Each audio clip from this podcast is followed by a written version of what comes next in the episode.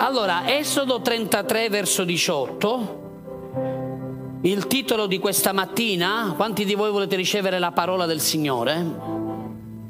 Il titolo di questa mattina è Chiamati a perseverare e sopportare per entrare nella gloria. Per entrare nella gloria. Il titolo lo possiamo mettere, lo possiamo così i fratelli e le sorelle lo, lo vedono? Grazie. Sicuramente oggi faremo la prima parte. Stamattina alle 8.30 eh, sono soltanto riuscito a fare l'introduzione, eh, perché c'è tanto da, da insegnare e tanto da imparare. Quindi eh, con la grazia di Dio, Dio ci dà possibilità questa mattina fin dove Lui vorrà. Amen. Allora, Esodo 33 verso 18, leggiamo eh, il verso che ormai quasi tutti conoscete a memoria perché ci sta accompagnando quest'anno. È il rema, la parola eh, specifica per quest'anno che Dio ci ha dato come chiesa, come chiese che pastoriamo e ehm, questo, questo verso ci sta aprendo le porte a tante nuove rivelazioni che Dio ci sta consegnando e tanti misteri che Dio sta rivelando per la nostra vita e per il nostro cammino. Mosè disse al Signore, ti prego, o Eterno, fammi vedere la tua gloria. Ora, abbiamo imparato anche domenica scorsa che, e lo ripeto, che il Mosè che troviamo qui in Esodo 33 verso 18 non è lo stesso Mosè dei primi capitoli dell'Esodo, ma troviamo un Mosè completamente cambiato, completamente trasformato, eh, è un Mosè diverso dal Mosè che incontrò Dio nel roveto ardente. Qui abbiamo un Mosè eh, il cui eh, Dio stesso ne rende testimonianza dicendo che lui è, il, è, stato definito da Dio, non lo dico io, ma l'ha detto il Signore, è stato definito dal Signore stesso l'uomo più mansueto su tutta la faccia della terra, naturalmente dopo Gesù. Lui è stato così tanto trasformato da Dio, è stato così tanto processato, eh, che è diventato l'uomo che adesso può chiedere a Dio di mostrargli la sua gloria. E qui ci sono dei principi importanti che dobbiamo imparare, perché Dio, per farci vedere la sua gloria, ha bisogno di trasformarci. Ho detto domenica scorsa e lo ripeto, Mosè nel palazzo del faraone, dove lui è stato allevato ed è cresciuto, è stato preparato. Ma una cosa è la preparazione, l'istruzione, un'altra cosa è la formazione o trasformazione. Mosè è stato preparato nel palazzo del, del faraone perché è allevato lì come uno dei suoi figli, ma è stato trasformato da Dio nel deserto. Quindi il deserto che rappresenta per noi quel momento difficile di prova, eh, dove tu sembra che non abbia una via d'uscita, quel tempo di trasformazione che tu sai, che tu vedi che sta eh, lavorando dentro di te, succede, accade, non perché... Eh, Durante la vita ci sono dei momenti belli e dei momenti brutti, ma perché c'è un processo che Dio ha attivato nella tua vita, perché Lui vuole mostrarti la sua gloria, ma non potrà mostrartela se tu non verrai trasformato. Ecco perché Mosè arrivò al punto di dirgli, Signore, ti prego, mostrami la tua gloria, perché sapeva che era stato cambiato, processato, trasformato e adesso era il momento giusto per entrare in una nuova dimensione, perché la gloria La gloria è una dimensione spirituale. Quanti possono dire amen? Quindi era avvenuto in Mosè un processo a tal punto da portarlo a chiedere di vedere la sua gloria. Quanti di voi volete vedere la gloria di Dio? Siete sicuri? Pochi amen. Quanti sono sicuri di voler vedere la gloria di Dio? Ecco, già va un po' meglio. Allora, se voi desiderate vedere la gloria di Dio, sappiate che dovrete amare il vostro processo. Alza la tua mano e diglielo, Signore, continua a trasformarmi, continua il tuo processo nella mia vita, perché io ho fame, perché io desidero vedere la tua gloria e non voglio fermarmi fino al giorno in cui la vedrò. Nel nome di Gesù. Amen. Se voi amate vedere la gloria di Dio e desiderate vedere la gloria di Dio, allora dovete amare anche il processo di Dio. Perché la gloria è una dimensione e Dio ti fa entrare da una dimensione ad un'altra dimensione solo se superi il processo. Solo se superi quell'area della tua vita dove tu sarai trasformato. D'altronde il Signore ci sta preparando all'ultimo livello della gloria, che è la gloria eterna. Infatti vi dico velocemente che ci sono diversi tipi di gloria. La prima gloria è la gloria naturale la gloria, qualcuno l'ha definito la gloria degli uomini. Gesù stesso ha definito che ci sono uomini che amano la gloria degli uomini, amano essere onorati e amano ricevere la gloria da parte degli uomini. Poi c'è la gloria di Dio sulla terra, che è la sua presenza, la sua unzione, la sua unzione è sulla terra perché? Perché lo spirito della gloria è sulla terra. Dite amen. Quanti credono che lo Spirito Santo sia qui? Lo Spirito Santo è anche lo Spirito della gloria. Amen. Oh, alleluia. E lui è qui. E lui continua a parlarmi. E c'è qualcuno che ha sempre un dolore, perché non hai alzato la mano? Chi è che ha un dolore nella parte lombare della colonna vertebrale? È come un chiodo fisso nella, col- nella colonna vertebrale. Chi sei? Alza la tua mano, per favore, non vergognarti.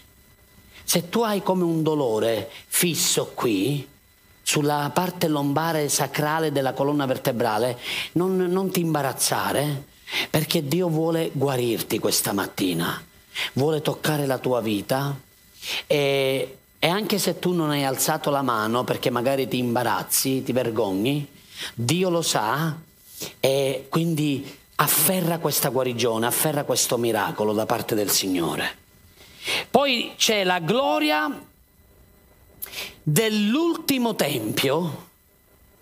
Qui dobbiamo aprire ancora una parentesi perché la gloria dell'ultimo tempio Studiosi hanno ehm, enfatizzato questa dimensione di questa gloria perché c'è stata la gloria dell'antico patto, c'è stata la gloria del primo tempio, e qui si parla del tabernacolo, si parla poi di Salomone, poi si parla della gloria della prima chiesa, quando è scesa l'effusione dello Spirito Santo con il pregare in altre lingue, ma adesso io vi sto dicendo la gloria dell'ultimo tempio sarà la somma di tutte queste dimensioni che si metteranno insieme per, perché scenderà una gloria così mai vissuta sulla terra e la Chiesa manifesterà questo tipo di gloria prima che Gesù ritornerà.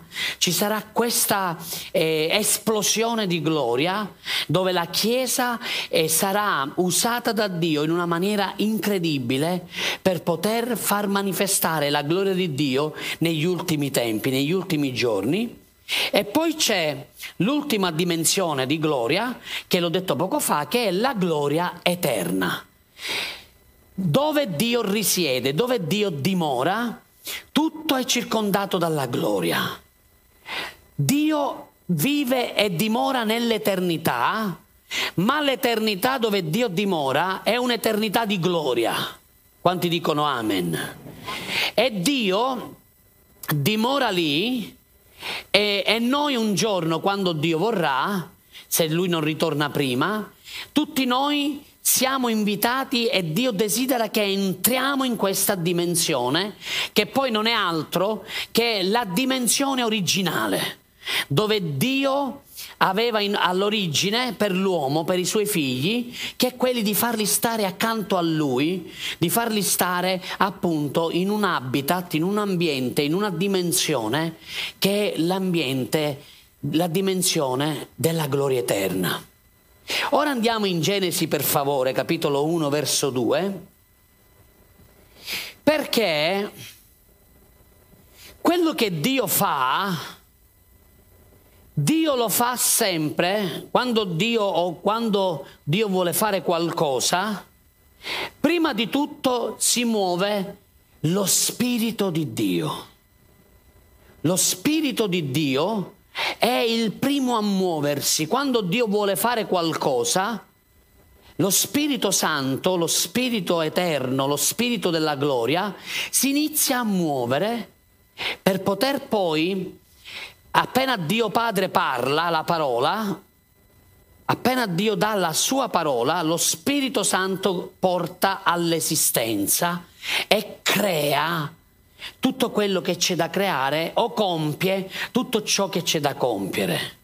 Così Genesi 1 verso 2 dice, la terra era informe e vuota, le tenebre coprivano la faccia dell'abisso e lo Spirito di Dio aleggiava sulla superficie delle acque. Allora, qui dobbiamo adesso afferrare dei concetti importanti perché qui sembra che lo Spirito di Dio aleggiava, sembra che stia fluttando, tipo, tipo che no. La parola originale aramaica è che lui stava soffiando. Lo Spirito Santo si stava muovendo velocemente su tutta la terra come un vento impetuoso e stava correndo su tutta la terra che era informe e vuota e le tenebre coprivano l'abisso. Ora questo è successo proprio dal punto di vista fisico. Eh, la terra era informe, cioè era deformata, ma Dio non crea una cosa deformata. Quanti dicono amen? Questa deformazione che vediamo in Genesi è il risultato della caduta dell'arcangelo Lucifero perché è stato espulso dal cielo, dal cielo dei cieli, ed è stato espulso appunto dalla gloria ed è stato scaraventato sulla terra perché il primo peccato non è stato fatto da Adamo e da Eva, il primo peccato è stato fatto nei cieli Lucifero ha peccato perché si è inorgoglito, si è innalzato, ha solo pensato di mettersi al di sopra di Dio, ma subito lui è stato scaraventato sulla terra e quello che i medici, oh, scusate, che gli scienziati dicono sia il Big Bang di un meteorite che è caduto sulla terra, in realtà non è un meteorite, era Lucifero che cadeva e che ha avuto questo impatto così forte che ha deformato la terra ed è lì che Dio è intervenuto, ma questo è stato all'origine, quando Dio ha dovuto creare i cieli e la terra, ma è anche profetico di quello che noi stiamo vivendo. Perché oggi la terra sembra informe, deformata dal peccato, è vuota, le persone sono vuote, senza Gesù sono vuote. Io mi ricordo che una delle frasi che eh, dico sempre quando evangelizzo qualcuno è che le persone hanno un vuoto, nel cuore della vita delle persone c'è un vuoto e che questo vuoto ha la forma di Cristo. Tu non puoi colmare quel vuoto, non lo puoi riempire, soddisfare eh, con nessuna cosa, né con i soldi, né con il successo professionale, eh, né con i piaceri della vita, eh, né con eh, la famiglia. Niente può colmare quel vuoto perché quel vuoto ha la forma di Cristo. Hai bisogno soltanto di ricevere Cristo nel tuo cuore e vedrai che quel vuoto si riempirà e tu sarai soddisfatto della tua vita. È un, è, sembra è quasi tipo come, ma può essere mai che è così? Sì, è così perché Gesù può riempire la tua vita e può soddisfarla e può fare in modo che la tua vita sia una vita di successo, una vita brillante, una vita eh, piena di eh, benedizioni e di successi che Dio ha preparato per la tua vita.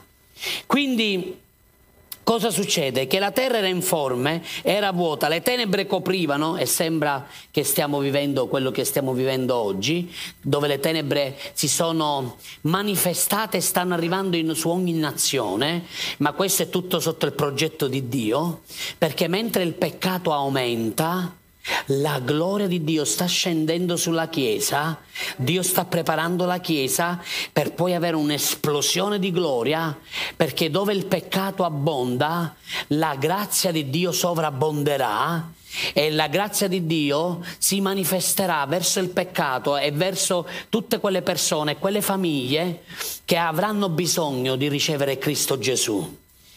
Così Dio, prima di iniziare a fare qualcosa, lo Spirito Santo si muove. Lo Spirito di Dio anticipa la presenza di Dio, anticipa la parola di Dio.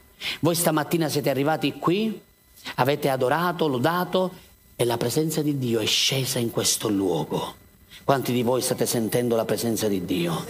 Quanti di voi vi siete sentiti toccare da Lui, dalla Sua presenza, proprio anche fisicamente, perché è tangibile la Sua presenza e Lui è qui appunto per fare qualcosa e per parlarti, e sta usando me per parlarti questa mattina, per farti intendere i Suoi misteri e quello che Lui ha preparato per la tua vita. Quindi Dio ha preparato per te qualcosa di nuovo, una nuova dimensione dove Lui vuole portarti. Come in Genesi, quella era una dimensione, quella era un ambiente non buono e questo rappresenta a volte la vita dei, delle persone che vivono in un ambiente non buono, una vita non buona, ma se arriva lo Spirito Santo, lo Spirito Santo arriva e inizia a portare ordine, e inizia a portare vita, e inizia a portare luce. E tutto ciò che era nel disordine inizia a diventare ordinato, inizia a entrare nell'ordine divino e quindi inizia la vita di Dio a prendere forma nel disordine e la tua vita quindi fa in modo che entra in una dimensione migliore che è la vita eterna in Cristo Gesù.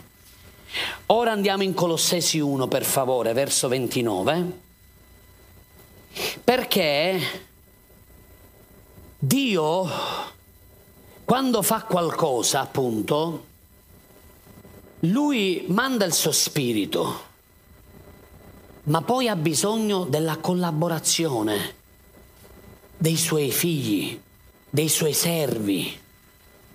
E lui ama collaborare e Dio desidera che ognuno dei suoi figli, sta parlando anche con te, non solo con la persona accanto a te, ognuno dei suoi figli possa entrare in una nuova dimensione ma come ho detto all'inizio, tu entri in una nuova dimensione attraverso un cambiamento, attraverso un superare il tuo limite, superare un limite che hai avuto nella tua vita, quello se tu lo rompi, se rompi quel limite, è perché Dio ti sta introducendo in una atmosfera, in una dimensione che forse non avevi mai vissuto.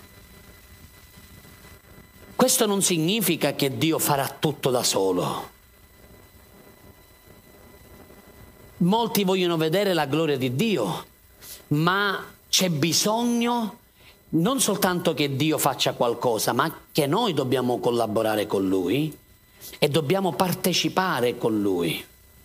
Così Paolo, l'Apostolo, scrive ai Colossesi, ai Colossi, alla chiesa che era in Colosse, e lui scrive, per questo io infatti mi affatico e lotto, ma con la forza che viene da lui e che agisce in me con potenza. Qui l'Apostolo Paolo sta parlando di una dimensione che è la dimensione, scrivetelo per chi prende appunti, è la dimensione dell'energeia.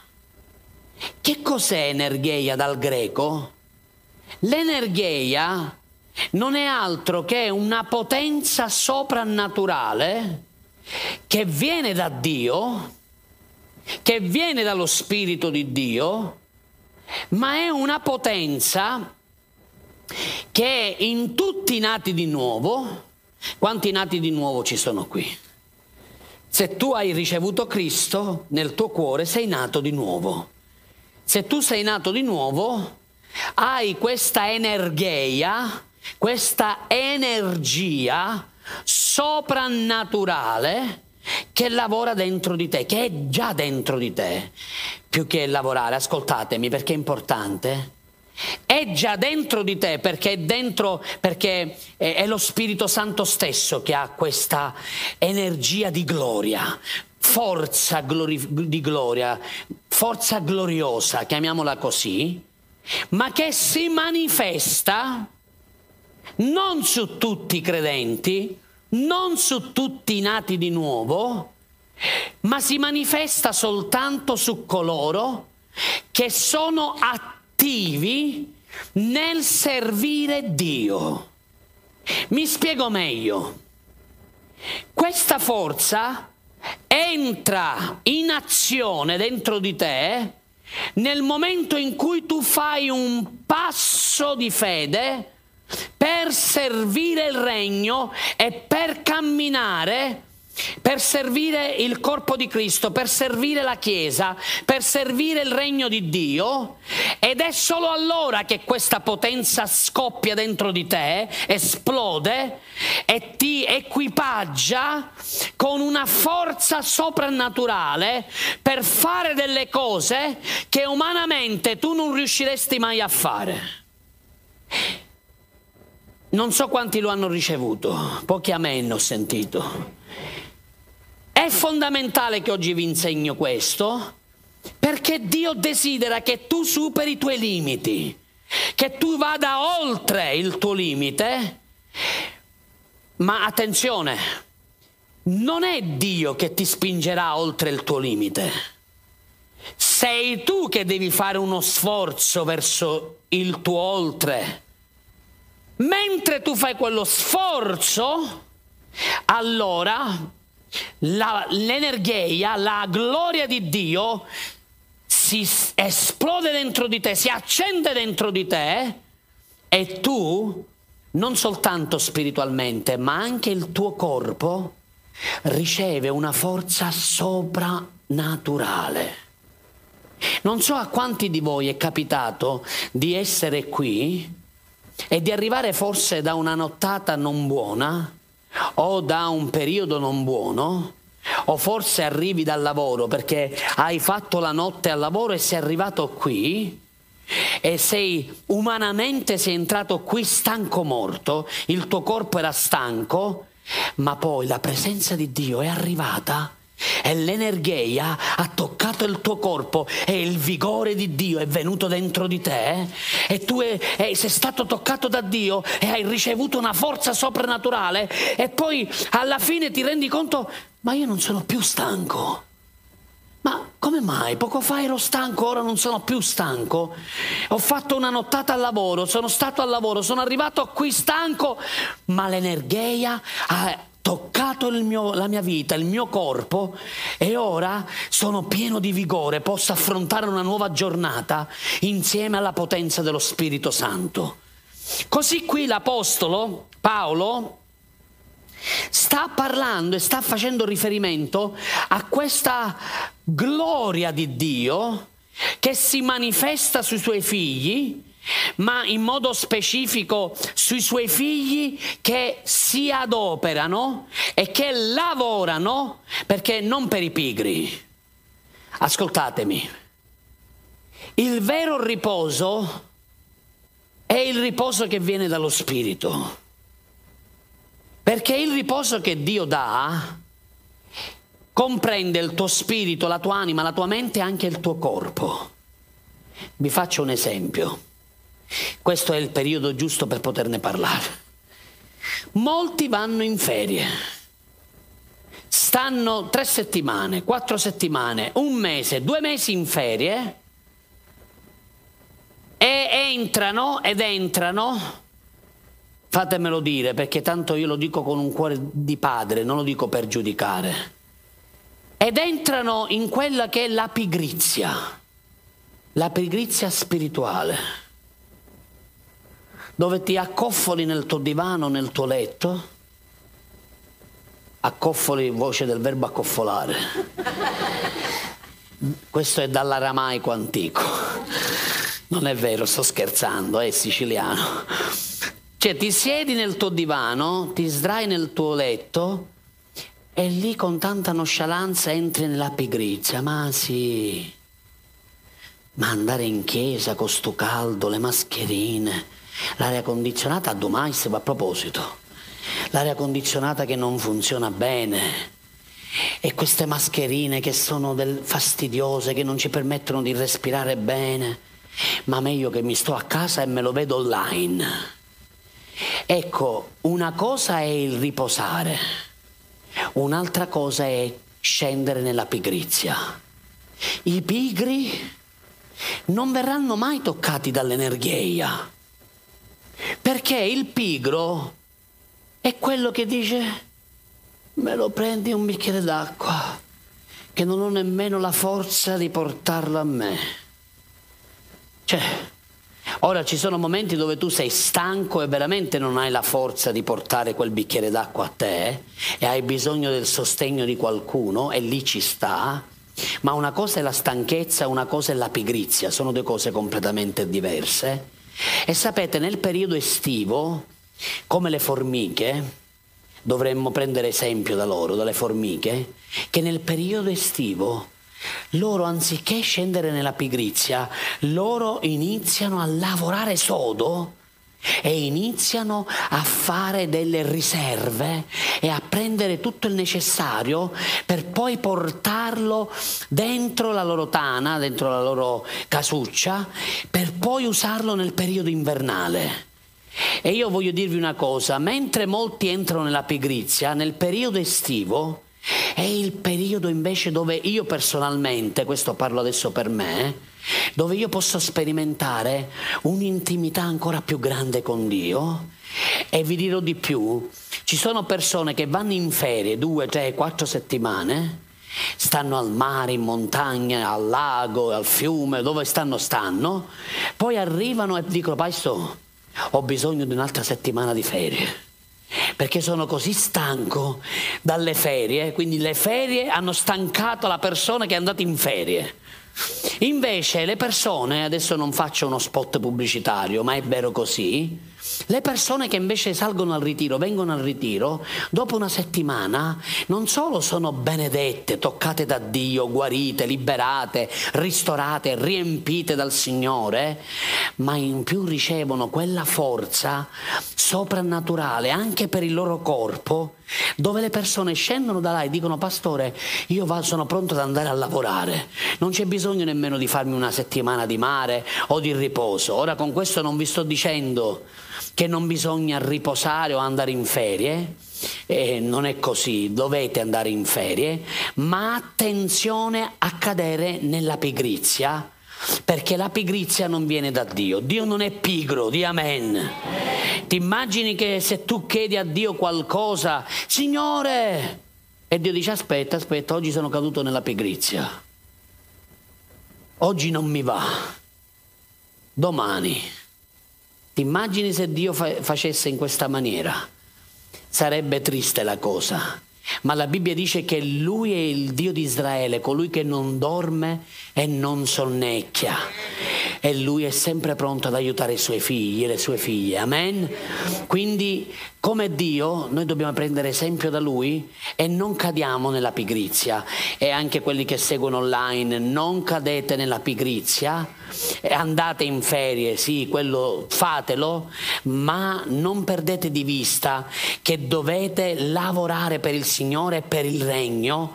E lavorando per il Signore, Dio ha dato a ognuno di noi questa energia di gloria, questa energia divina che viene dalla sua presenza, che è l'energia, che ti permette di superare il tuo limite. Infatti Paolo, guardate, qui sta dicendo, a questo fine, guardate, mi affatico combattendo. Guardate, qui l'Apostolo Paolo sta dicendo, perché dal termine originale questo mi affatico, è agonizzare, arrivare a fare qualcosa fino al punto di non avere più le forze di farlo così stremato, così estremo, così è arrivato che non riesce più a farlo. E lui qui sta dicendo questo, a questo fine lavoro così duro, lavoro così senza stancarmi, arrivo al punto che non ho neppure la forza di continuare, perché sono estremamente astrefatto dalla forza perché non ne ho più, ma poi entra in campo l'energia di Dio. Proprio quando tu non hai le forze, proprio quando tu sei andato oltre il tuo limite e ti sei sforzato al punto di non farcela più perché sei arrivato e non ci riesci più e dici basta, non ce la faccio più, è troppo per me, se tu attingi alla presenza di Dio, lo Spirito di Dio fa scoppiare dentro di te l'energia che ti permette di camminare in un modo soprannaturale e di fare l'opera di Dio, di servire Dio, di servire la Chiesa senza stancarti. Quanti dicono amen a questa parola? Ascoltatemi, fratelli miei, qui Paolo si sforzava contro ogni sforzatura andava contro il limite della sua sforzatura, andava contro la sua stessa forza fisica perché non ce la faceva più. Ma mentre agonizzava, attingeva. E proprio nei momenti dove tu ti stanchi di più, ma resisti, sei lì, continui, non molli, chiedi a Dio aiuto e Dio tocca la tua vita con l'energia ed è come, avete presente come Sansone, quando lui eh, aveva peccato contro Dio perché si era sciolto dal patto, Sansone eh, si fece radere i capelli, voi sapete tutta la storia, ma lo spirito si era ritirato. Lo spirito non era più su di lui, l'energia, la forza non era più su di lui per fare quelle cose incredibili, soprannaturali che lui stesso poteva fare solo perché Dio era con lui e lo aveva rivestito con questa forza soprannaturale. Ed è lì che noi sperimentiamo, ascoltatemi, non, lei sta suonando, non mi preoccupate. Ehm, ed è lì che noi sperimentiamo la forza di Dio e lì, come Paolo diceva, quando io sono debole, allora sono forte. È lì che puoi sperimentare che quando è dura, quando è più forte di te, quando pensi di non farcela, quando pensi di mollare tutto, attingi alla sua presenza e la forza, l'energia si esplode e tu diventi un altro uomo e inizi a dire sono pronto per continuare, sono pronto per andare avanti, sono pronto per servire ancora il mio Dio, per servire i miei fratelli. Ascoltatemi, ascoltatemi, fratelli miei. Solo chi non fa niente non si stanca. Se tu stai ad essere uno spettatore, ora ci vuole di nuovo il termine aramaico, accoffolato, fai lo spettatore e guardi, lì non ti stancherai mai.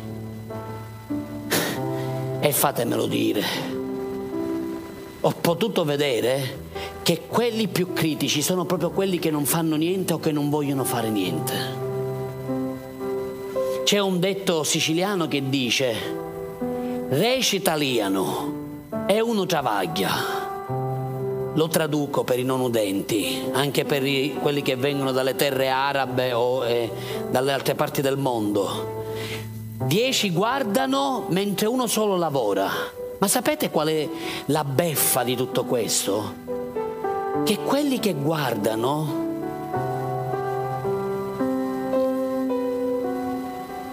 appena quello finisce di lavorare, eh, ma come l'hai fatto quel lavoro? Se lo avessi fatto io così l'avrei fatto sicuramente meglio di te.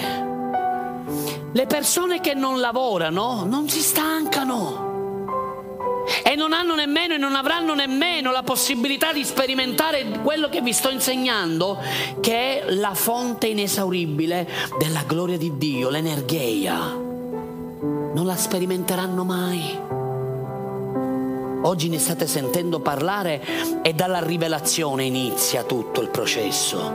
Ma se poi non vai contro il tuo sforzo, non vai contro il tuo limite, allora non ne farai esperienza. Perché questa parola è solo per quelli che dicono di no alla pigrizia, di no alla propria vita, ma dicono di sì a servire Dio in ogni tempo in ogni stagione, ma non servire Dio a modo tuo, perché forse stai servendo solo te stesso e le tue ambizioni. Servire Dio dentro un corpo, dentro una casa, è lì che stai servendo Dio, è lì che l'energia scoppia, che si manifesta. E mentre tu lavori, mentre tu servi, mentre tu ti affatichi, mentre tu ti stanchi, mentre gli altri sono al mare, tu sei qui che stai servendo. E puoi fare esperienza dell'energia, puoi fare esperienza della potenza, della gloria di Dio che lavora dentro di te, anche quando forse ti ritroverai ad agonizzare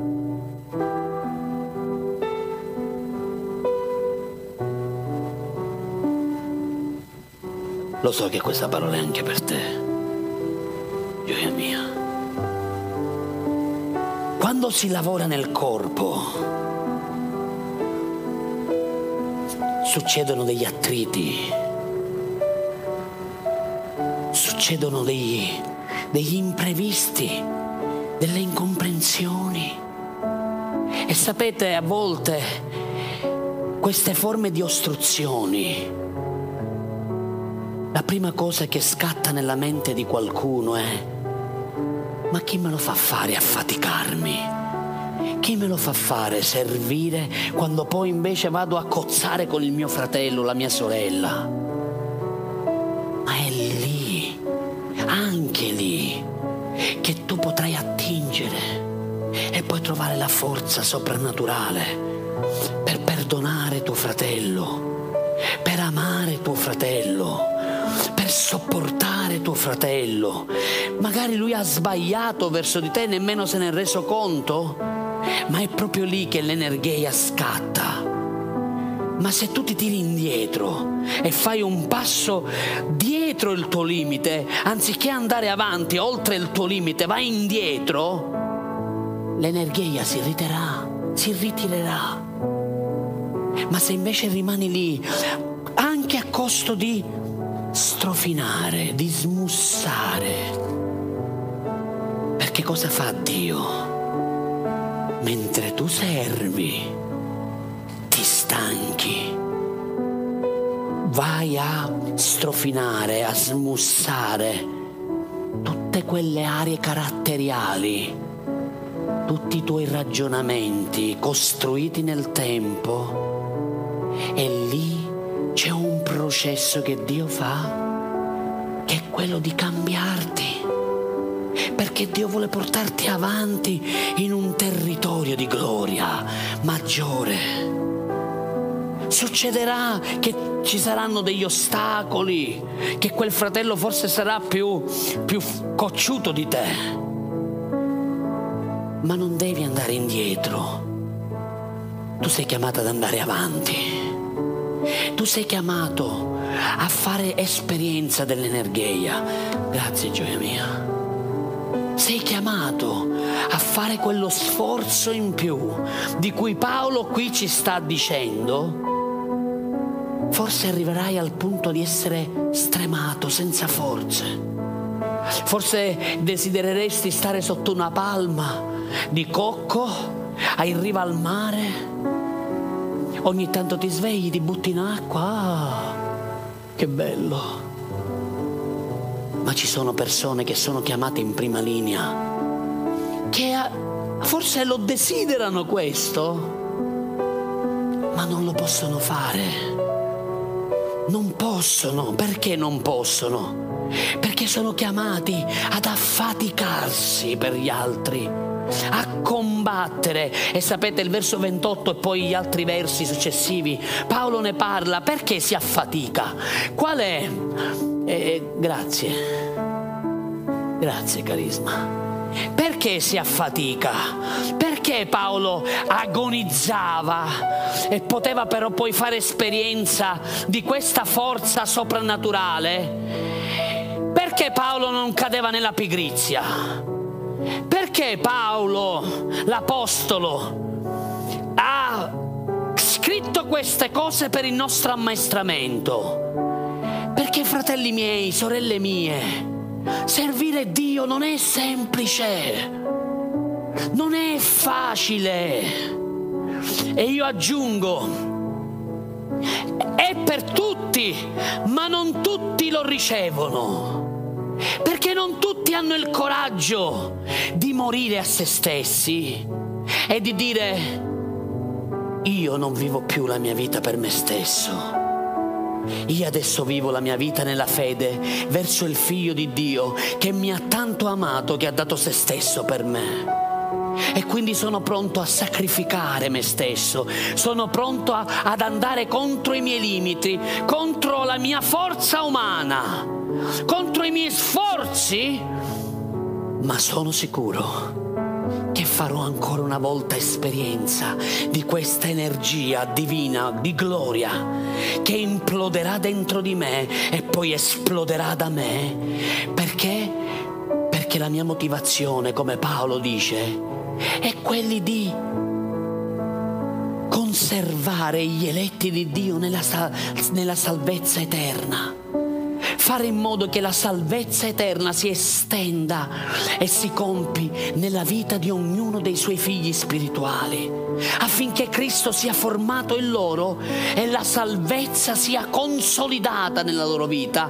Per questo ci affatichiamo, per questo le notti noi non dormiamo, per questo viaggiamo, per questo digiuniamo, per questo rinunciamo, forse a farci due mesi di vacanza come tutti gli altri e ne facciamo solo una una, perché abbiamo un pensiero, un chiodo fisso, che è quello dei nostri figli spirituali, dei nostri fratelli, delle nostre sorelle. Non possiamo dimenticarci di voi, non possiamo abbandonarvi in balia di quello che state vivendo, ognuno per, per, i, per i propri conti, nelle proprie case, nelle proprie famiglie, nella propria vita, perché noi facciamo parte di voi e voi fate parte di noi e c'è un legame, un amore che ci unisce ed è il peso che Dio dà, per questo ci affatichiamo, per questo non guardiamo a risorse, non guardiamo a forze.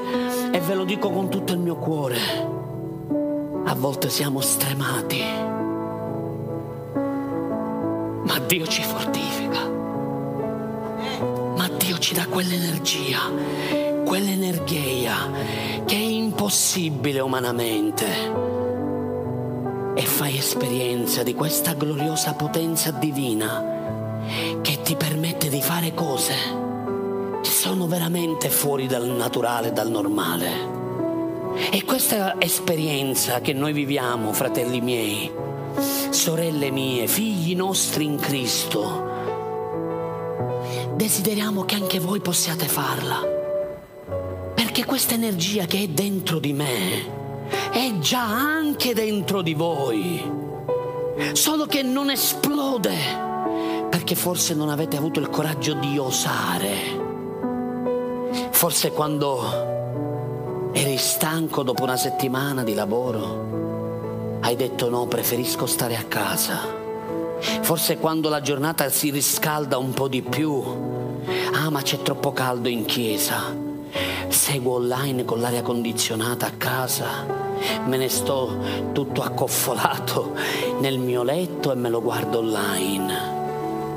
Mentre invece Dio ti dice, figlio mio, figlia mia, ma io ti chiamo a una gloria maggiore.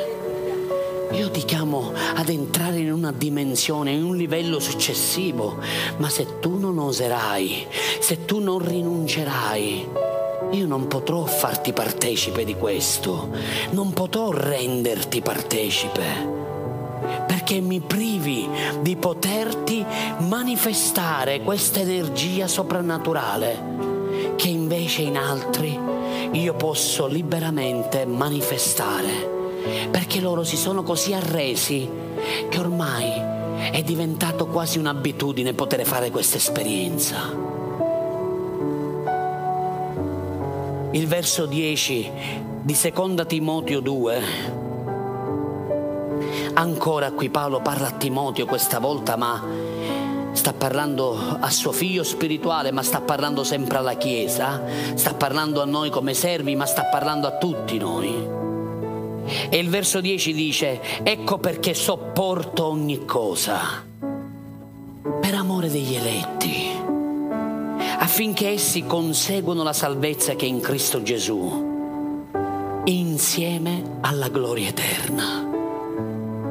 Perché sopporta Paolo? Cos'è che lo spinge a sopportare? tutte le difficoltà. Pensate che noi non abbiamo difficoltà? Pensate che noi non abbiamo ostacoli, che noi non abbiamo delle, a volte delle paure da superare? Pensate che forse noi siamo, in, siamo dei, dei superman? No, fratelli miei, non ci sono superman. Semmai noi conosciamo il superman per eccellenza, l'eroe, che è il nostro Signore dove noi attingiamo tutte quelle volte di cui abbiamo bisogno, in cui abbiamo bisogno. Abbiamo ormai fatto esperienza e naturalmente non lo dimostriamo, non lo facciamo notare, perché ormai sappiamo che il nostro Dio si prende cura di noi. Il nostro premio non viene dagli uomini. Il nostro premio, fratelli miei, siete voi non viene da voi, ma siete voi. Un giorno, quando saremo davanti a Dio e saremo davanti alla gloria al cospetto di Dio, ascoltatemi per quello che vi sto dicendo, amore un po' più basso. Una volta quando saremo davanti a Dio, i vostri diamanti, i vostri soldi, le vostre proprietà, il vostro denaro lo lascerete qui. Non serviranno. Quando sarai davanti a Dio, Dio non ti dirà, ah, ho visto che hai comprato una bella casa, complimenti, sono contento per te. Ho visto che hai comprato anche l'ultimo tipo di Mercedes, wow, sono contento, bravo, hai capito tutto dalla vita. Oh, fratelli miei, la nostra ricchezza sono le anime. La nostra ricchezza siete voi. La nostra ricchezza sono tutti i figli che Dio ci darà. Perché noi siamo saliti qui Ora sono quasi dieci anni che siamo qui. Quest'anno faremo, ad agosto entreremo nel decimo anno. E noi siamo saliti qui perché Dio ci ha promesso di vedere la salvezza di centinaia e migliaia di anime. Ma ascoltatemi, questo non avverrà con uno scocchio di dita. Questo avverrà se tutta la Chiesa, noi in primis, ma anche tutta la leadership e tutta la Chiesa, anziché guardare al proprio, inizia ad entrare nella visione del regno. Mettendo le giuste priorità, inizierà a fare degli sforzi, andando e sforzando se stesso contro qualcosa che prima non aveva fatto, sperimentando così l'energia di Dio, la gloria di Dio, la gioia di Dio per vedere la promessa che Dio ci ha fatto adempiersi. E quando parlo di sforzo non parlo soltanto della preghiera. Bisogna pregare, fratelli miei, ma bisogna servire il corpo di Cristo. Da questo vi riconosceranno, Gesù ha detto, dall'amore che avrete gli uni per gli altri. Ma come possiamo dimostrare l'amore gli uni verso gli altri? Servendoci gli uni gli altri non però servendo e sbuffando o dire, lamentandosi, perché altrimenti non vale a niente. Cosa vale che servi e poi però, ah, però ho fatto questo, mi sono ti lamenti? Non serve a niente. Hai già ricevuto il tuo premio. Ma quando invece fai le cose, forse con uno sforzo maggiore, forse stanco e forse ti era salito anche il pensiero di non farlo, ma poi anziché fare vincere la tua anima, la tua mente, fai vincere il tuo spirito, fai vincere lo spirito di Cristo. E allora lì stai manifestando l'amore di Dio verso gli altri, perché chi ama lo dimostra. Chi ama non te lo dice soltanto a parole ma lo dimostra con i fatti, sacrificando se stesso, sacrificando la sua vita verso gli altri. E così Paolo dice, io sopporto ogni cosa, non dice guardate, qui nel verso 10 non dice sopporto ogni cosa per amore di Dio. Guardate, non dice per amore del mio Signore Gesù, no, no, no. Qua lui sta dicendo per amore degli eletti. Quanto ami la Chiesa si vede. Si vede da quanto sei pronto a sacrificare te stesso, a sacrificare il tuo tempo, a sacrificare il tuo denaro, a sacrificare la tua famiglia, a sacrificare te stesso. Si vede da quello che tu fai. Poi potrai dire tante cose belle, potrai dire che sei innamorato della Chiesa, che la ami, ma si vedrà, perché le azioni parlano di più delle parole. Un'azione parla molto più di mille parole. Affinché gli eletti possono ottenere la salvezza. Qual è l'obiettivo di Paolo? Perché si affatica? Perché anche qui questa parola quando dice sopporto, anche qui è agonizzare, arrivare al punto di agonizzare, arrivare al punto di non farcela più, di essere così spremuto come un limone. Avete presente un limone? Quando lo spremi, specialmente quelli siciliani, fatemelo dire. Perché a volte spremi limone di qui ma non c'è niente c'è solo la forma. Poi spremi un limone siciliano, ah, e già esce uciavoro, l'odore, il profumo, la fragranza e poi il gusto, non ne parliamo, meraviglioso. Spremi quel limone fino al punto che non c'è più una goccia da spremere. E questo è quello che Paolo intendeva, agonizzare al punto che Dio ti sta spremendo dove tu non hai più la forza di reagire ma c'è l'energia. C'è l'energia che inizia a lavorare in te. C'è quell'energia soprannaturale che Dio ti dà per poter entrare in un livello successivo ed entrare in un livello ad un livello superiore della gloria di Dio. E vado avanti. Facciamo così, anche qui vi do uno degli ultimi versi perché avevo molte cose ma dobbiamo per forza suddividerlo. Seconda Corinzi 12 verso 2, così facciamo come stamattina alle 8.30 e poi domenica prossima, Dio piacendo, facciamo eh, la seconda parte dove vi spiegherò i vers- diversi livelli di atmosfera spirituali, di ambiente e anche di dimensioni della gloria. Scenderemo un po' più in approfondimento su questi argomenti.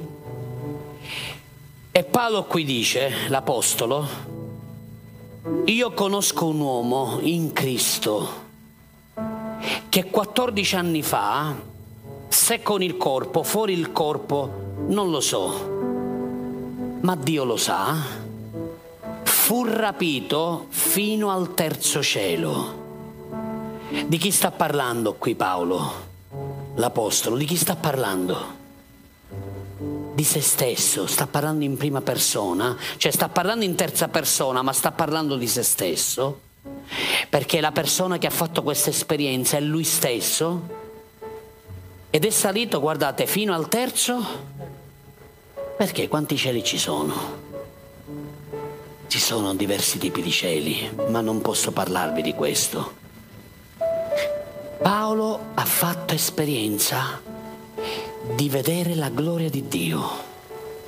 Lui stesso dice il periodo su per giù, 14 anni fa, rispetto a quando lui scriveva quella lettera. Ci dà già un'indicazione e poi dice, non so se con il corpo o senza corpo, questo non, non, non, se lo ricorda se lui è salito in cielo con il corpo e poi è risceso, ma una cosa sa, che lui ha visto cose e ha udito cose che non erano e non potevano essere date sulla terra agli uomini, perché ha visto cose indescrivibili ha visto la gloria di Dio. Però, fratelli miei, lo stesso Paolo che è stato rapito nel cielo, che è stato in cielo nella gloria, è lo stesso Paolo che ha sopportato, che si è affaticato,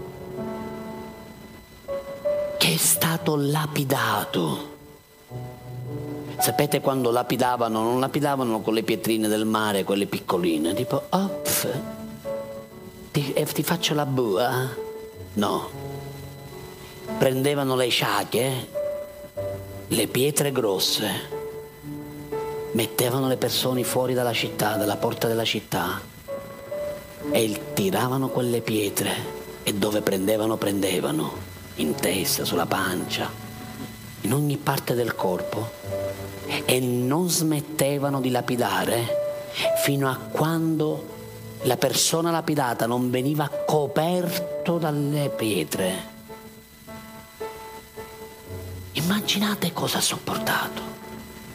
Immaginate che è stato negli abissi, perché spesso Satana gli impediva di arrivare da una città all'altra e lo catapultava dalla nave e lo buttava negli abissi forse lui stava dormendo e si ritrovava negli abissi.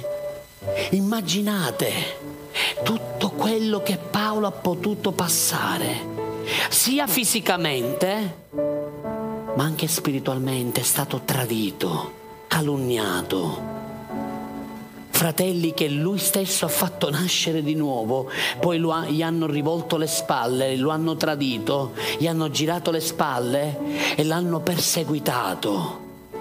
Ha dovuto sopportare ingiurie, falsità, ma soprattutto ha dovuto sopportare, arrivando al punto di agonizzare che aveva una spina nel suo fianco, l'amore per le chiese.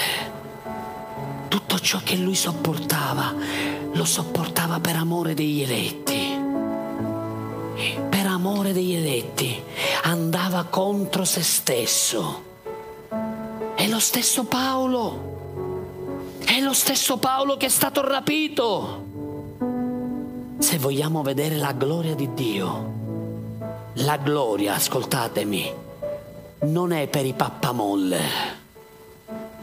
non è per gli smidollati, non è per i cristiani deboli, fragili, non è per i cristiani che non hanno una vera colonna vertebrale la gloria è per i veri uomini, per le vere donne cristiane, per coloro che osano, per coloro che dicono io faccio sul serio, io non ho paura, io vado avanti perché ho un progetto da parte di Dio e vado contro la mia forza, contro il mio limite, supero il mio limite perché so che c'è una gloria maggiore che mi aspetta, uno sforzo maggiore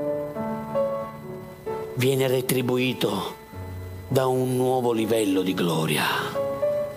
Se non c'è uno sforzo, se non c'è un sacrificio, non ci sarà nemmeno un risultato. Se non c'è uno sforzo, fratelli miei e sorelle mie, le cose non cambiano da sole, le cose non succedono da sole.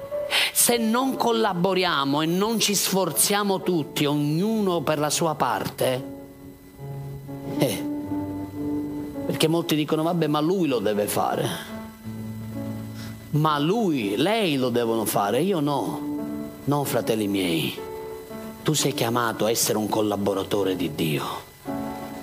Tu sei chiamato a collaborare per il progetto di Dio.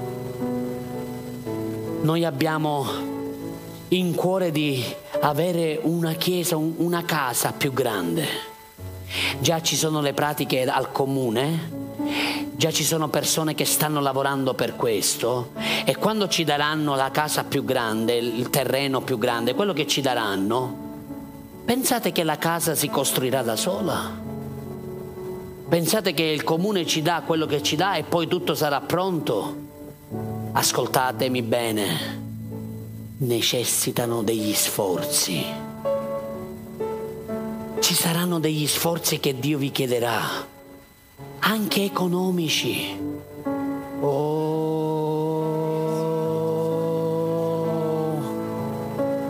oh, toccami tutto ma non il mio portafoglio. Pastore, toccami tutto ma non i miei soldi. No, io non voglio toccare niente ma se tu appartieni a Cristo e se tu vuoi vedere la gloria di Dio e vedere il progetto di Dio adempiuto in questa città dove Dio ci ha messo e dove Dio ci ha parlato nel 1996, adesso non mi ricordo quanti anni sono passati, allora Dio ti chiede, se tu fai parte di questo progetto, Dio ti chiede di andare contro il tuo sforzo, anche economico. Quanti di voi avete una bella casa? Quanti di voi avete e, e desiderate che la vostra casa sia sempre più bella, sempre più rinnovata, sempre più adatta a voi stessi? Quanto di più la casa di Dio? Ma non vi predico su questo, no, no, no, non è il momento. Verrà il momento che vi insegnerò su questo perché Dio mi ha parlato e ho già tutto pronto. Quando Dio mi dirà parla di questo, allora io vi parlerò. Perché le cose non accadono da soli o non accadono per gli sforzi di qualcuno. No. Tutti noi siamo chiamati a fare la nostra parte, a prendere sul serio il progetto che Dio ha. E se vogliamo vedere una chiesa più grande, perché questo è quello che Dio ci ha dato come visione, dobbiamo partecipare, dobbiamo collaborare, dobbiamo rinunciare e per entrare in uno sforzo maggiore, anche economico. Perché? Perché da sole le cose non funzionano. Dio ha bisogno dei nostri soldi, ha bisogno della nostra collaborazione, ha bisogno del tuo sforzo, ha bisogno del tuo servizio. E no, pastore, ma io già decimo. No, pastore, ma io già do la mia offerta. Ma se tu dai al Signore dai per il progetto di Dio, sappi e sappiate che Dio non ha debiti con nessuno. Con nessuno se tu offrirai al Signore per la causa del Signore, per il progetto del Signore, e se prenderai un impegno e farai un voto con Dio, Dio si sdebiterà con te. Stai tranquillo, rimarrai scioccato, sconvolto dalla gloria di Dio anche nell'area economica. Alziamoci in piedi davanti alla sua presenza.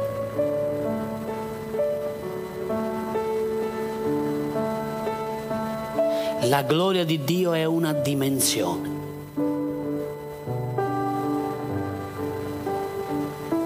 Dio è un Dio di ordine